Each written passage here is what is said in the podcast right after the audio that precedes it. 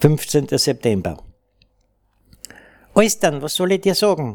Es rufe ich schon 2 Wochen an bei der Balde und die Balde hebt nicht ab. Jetzt bin ich schon ein bisschen Dings. Weil wir haben jede Woche mindestens einmal telefoniert, was sag ich einmal, 20 Mal. Und eine fahren kann ich ja nicht, ich mit meiner Hüften in der Favoritenstraße 132, wo ich nicht einmal die Stiergen aufkomme zu ihrer Wohnung. Na, es wird doch nichts passiert sein mit der Balde. 16. September. Alstern, jetzt wirst baff sein, was mit der Balde passiert ist. Rufe ich nicht bei ihr an, sondern bei ihrer Nachbarin. Habe ich die Nachbarin gefragt, ob nicht mit der Balde was passiert ist, weil ich sie ja nicht mehr am Telefon erwische. Jetzt kommt's. Weißt du, was die Nachbarin gesagt hat?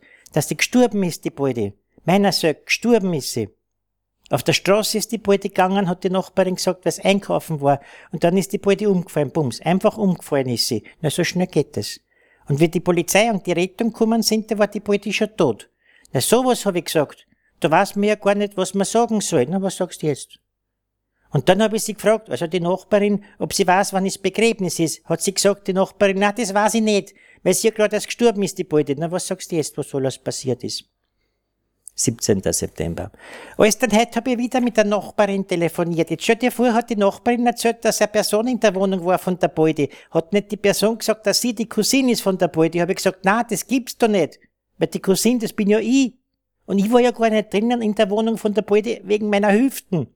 Ich kann ja nicht einmal in die Straßenbahn kraxeln. Siehst du, das bist baff. Gibt sich wer als Cousine aus und geht in die Wohnung von der Balde eine. Dabei bin ich die Cousine. Jetzt wird alles futsch sein. Na, die Sparbircheln halt.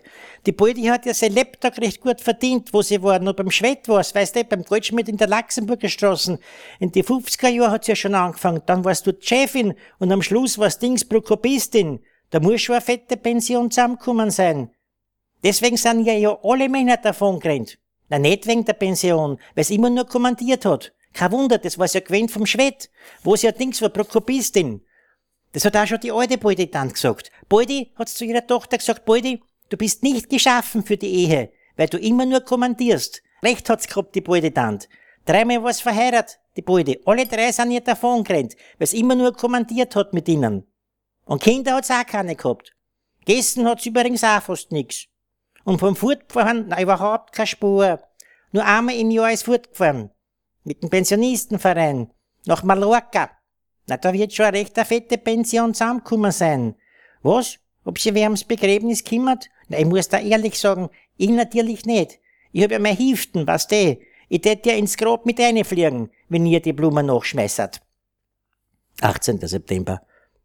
Jetzt, was glaubst, was passiert ist? Die wird schon alles ausgerammt haben. Nur die Person, die sie als Cousine ausgegeben hat. Na, hör zu, habe ich wieder mit der Nachbarin telefoniert. So hat sie gesagt, die Cousine, das war in Wirklichkeit die Pflegerin. Die, was fast jeden Tag zur Balde gekommen ist, zur Massage. Und die hat auch einen Schlüssel zur Wohnung gehabt. Na, das ist doch wirklich eine Frechheit. Dann hat die Balde gesagt, dass ich ja das ganze Geld kriege. Wann? Na, wann sie stirbt. Auch wenn sie das gesagt hat. Na, was soll ich da sagen? Wie wir telefoniert haben, die Balde ja nie. Du brauchst dich nicht ums Begräbnis kümmern, hat die Balde gesagt. Weil da habe ich schon vorgesorgt, hat die Balde gesagt. Da habe ich was auf die Seiten gelegt.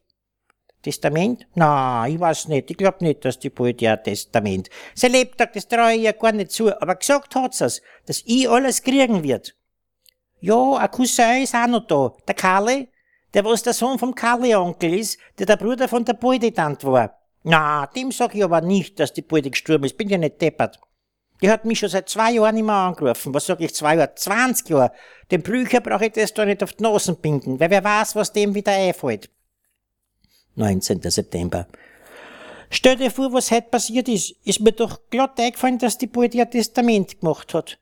Sie lebt da grad, sind's gemacht, weil sie es mir gesagt hat. Wann? Na, wie wir telefoniert haben neulich.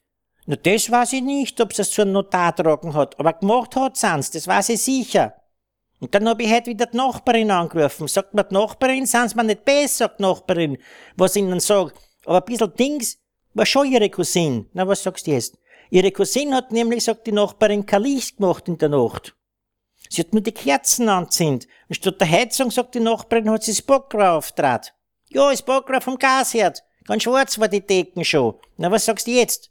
Na, ein bisschen Dings, wie soll ich sagen, war schon die Cousine. Ich wollte sie am Schluss gar nicht mehr treffen.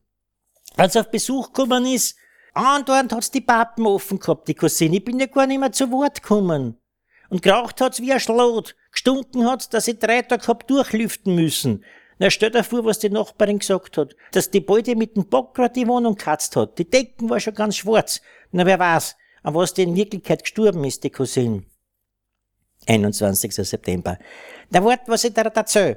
Habe ich den Hausvertrauensmann angerufen. Na, nicht den von der Favoritenstraße 202 von der Cousine. Und der hat gesagt, dass die Cousine 4 Wochen bei den barmherzigen Schwestern gelegen ist. Na, was sagst du jetzt? Liegt die 4 Wochen bei den barmherzigen Schwestern und ruft mich nicht einmal an. Naja, ein Bissguren war's ja immer schon, was soll ich da sagen? Da fällt mir nur ein, wie ein Mann abgehauen ist. Ich weiß gar nicht mehr welcher.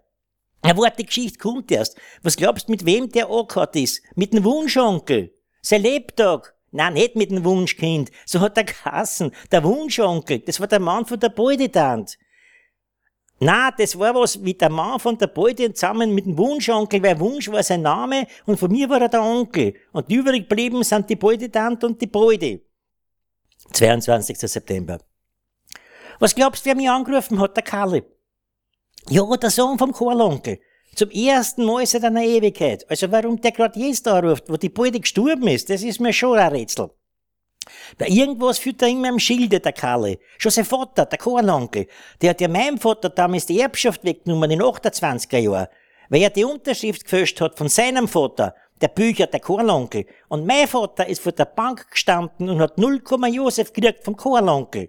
Und der Bankbeamte, der hat sich damals ins Herz geschossen. So zu Herzen gegangen ist ihm die ganze Sache. Was ich dem Kalle gesagt hab? Na, nix hab ich ihm gesagt, dass mir hüftenkinnig ist. Vom Rest braucht er ja nix zu wissen. 23. September. Alles, dann stell dir vor, bin ganz fertig. Leute, heute früh das Telefon neu gehen hin, wer ist? Die Baldi. Wie kann denn das passieren? Mir zittern jetzt nur die Zehen. Sag ich, Baldi, bist das du wirklich? Sagt sie, na freilich, Malitan bin ich nicht. Sag ich, Baldi, bist du gar nicht gestorben? Sagt sie, na, mit den Pensionisten war ich fort, 2 Wochen auf Mallorca. Sag ich, was, und du bist wirklich nicht tot? Fragt mich die Baldi, was ich denn hab mit der Blädenfragerei. Sag ich, Baldi, wie du dich gemeldet hast, da bin ich wirklich erschrocken, meiner Söhne, mir zittern jetzt nur die Zehen. Und dann hab ich erzählt, dass die Nachbarin erzählt hat, dass sie, also die Baldi, gestorben ist. Mitten beim Einkaufen auf der Straße. Fragt mich die Cousine, welche Nachbarin? Sag ich, na deine. Sagt die Baldi, das ist aber komisch, weil ich hab keine Nachbarin. Sag ich, aber der Hausvertrauensmann, der hat auch gesagt, dass du gestorben bist.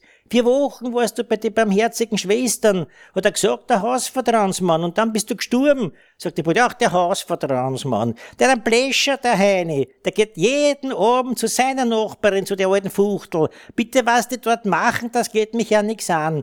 Und sagt die Baldi, vor 3-4 Wochen ist dem seine Nachbarin gestorben, weil die nämlich gerade einkaufen war auf der Favoritenstraße. Und jetzt glaubt der Hausvertrauensmann, der alte Pläscher, dass er alles erben wird von seiner Nachbarin, weil er nämlich rübergegangen ist, jeden Abend, wie sie noch gelebt hat, sagt diese alte Fuchtel.